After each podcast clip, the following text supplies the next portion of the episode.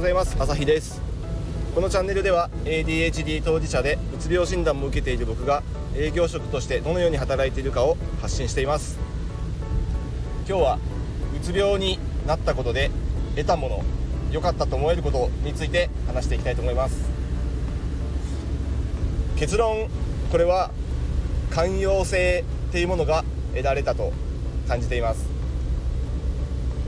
基本的にはうつ病になって良かったなんて思えることなんてほとんどないんですけど、まあ、唯一これだけはこの状況に陥ってなければもしかしたら人生ですることがなかったんじゃないかなっていう感覚です。そもそも ADHD が発覚して自分の短所が改めてあらわになった時じゃあ逆に自分の長所はどんなとこだったんだろうかというふうに自己分析を改めてしました。自分の短所はもう異常なほどのケアレスミスの多さ。日々の営業にまつわる書類だとか営業数値に関する部門だとか部分だとか、まあ、具体的にはファックスの送信間違いだったり注文書の書き間違いだったり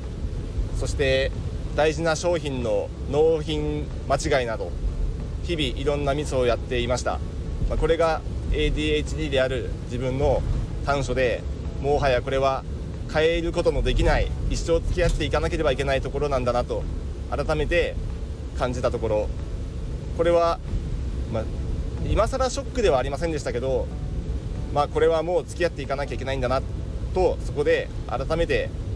分かりました。逆に得意だと思える部分として一つのことにかなり注力して過集中してやり遂げられるやりきる力を持っている。これは自分の得意な部分です。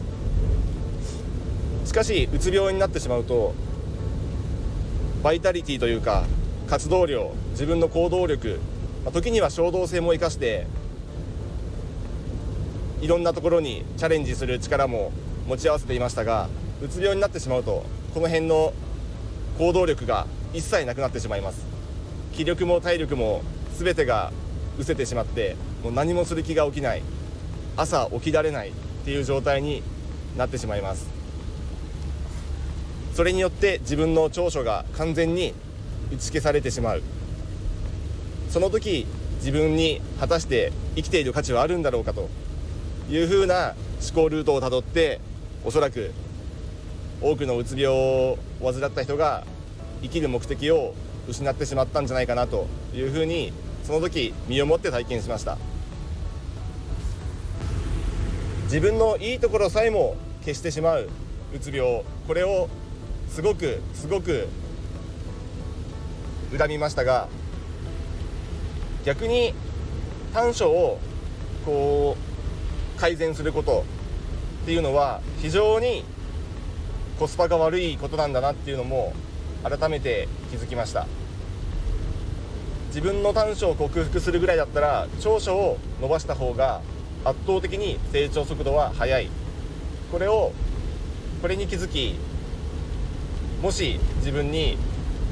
部下ができたり後輩ができたり、まあ、実際後輩はいますけど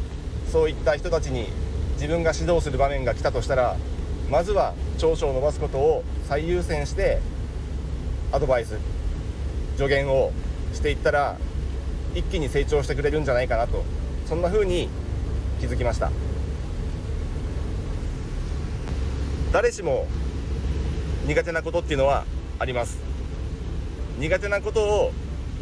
毎日指摘しても苦手なものは苦手なんでそう簡単にはうまくこなせない。だから人それぞれ得意なもの得意な分野得意なスキルっていうものが持ってると思うんでまずはそれを生かしてもらってみんなが得意なものを生かし合えば同じもの同じ事柄が得意な人って厳密にはなかなかいないと思うんでそれぞれ、まあ、スポーツで言えばサッカーだったらシュートが得意な人がいればディフェンスが得意な人もいる。それぞれ得意なものをうまく組み合わせれば素晴らしいチームになる。で短所はみんなで補い合えばいい。そんなチーム構成が理想像として自分の中で浮かび上がりました。きっと短所は本当に手をつけるのは最後の最後でいいんじゃないかなっていうふうに思います。いくら長所を伸ばしてもこの分野ではどう頑張っても自分はもう成長できない。この分野ではもう絶対に勝てない相手がいる。そうなった時に初めてよしそうなったら短所をどうにかしてやろうというふうな気持ちが芽生えてどうにか短所と向き合うそんな状況になるんだと思います。そこで短所を補うためにどうしたらいいか周りに助言を求めてきたり何か手を差し伸べるタイミングが来た時に自分にできる指導をしてあげればその人は伸びるんじゃないかなとそういうふうに思います。つまり苦手なことがあったっていいじゃん。っていうのが僕が考える寛容性です。どう頑張ったってできないことはできないし苦手なものは苦手だしなんせ自分がそうなんだから周りの人だって苦手なものがあるっていう状況を受け入れることができる。これがいろんな意味でよく言えば寛容性だし悪く言えば諦めの心かもしれませんけどそうやって組織づくりや子育てに関してもいろんなところでコミュニケーション力が生かされてくるのかなと。そういう気持ちが土台にあってこそ初めて人と人との関わりでいろんなスキルが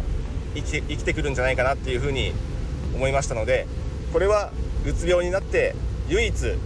自分が得たもの逆にこれだけは絶対忘れてはいけない。これを忘れたら自分がうつ病になった価値すらもそれすらも無駄になってしまう。絶対に忘れてはいけないマインドだなというふうに思ってこれから後輩指導だとか自分の子供に対して接していきたいなと考えています。皆さんの得意なこと不得意なことそれぞれ何でしょうか？なかなか普段考えることはないかもしれないです。だけどこれをやっていると逆にこれをやってしまうと調子が悪くなる。あんまり得意じゃない先送りしてしまうっていうそんなことから考えることもできると思います。予定としてこれが入ってるとウキウキする。楽しくなる。それはおそらく得意なこと。予定としてこれが入ってるとなんだか憂鬱になってしまう。いつもだいたい先送りしてしまう。そういうものはだいたい苦手なこと。嫌いなこと。もういっそのこと苦手なことは誰かにお願いしてやってもらうっていうのも一つの手だと思います。もうお金を払ってでもやってもらう。だって苦手なんだから。っていう思考でももうこの際いいんじゃないかなと。ADHD の、えーと、経営者の方はよくあの優秀な秘書だとか、あのきっちり作業をこなせる人を身近に置いているケースが結構あると思います。自分は事業構成だとか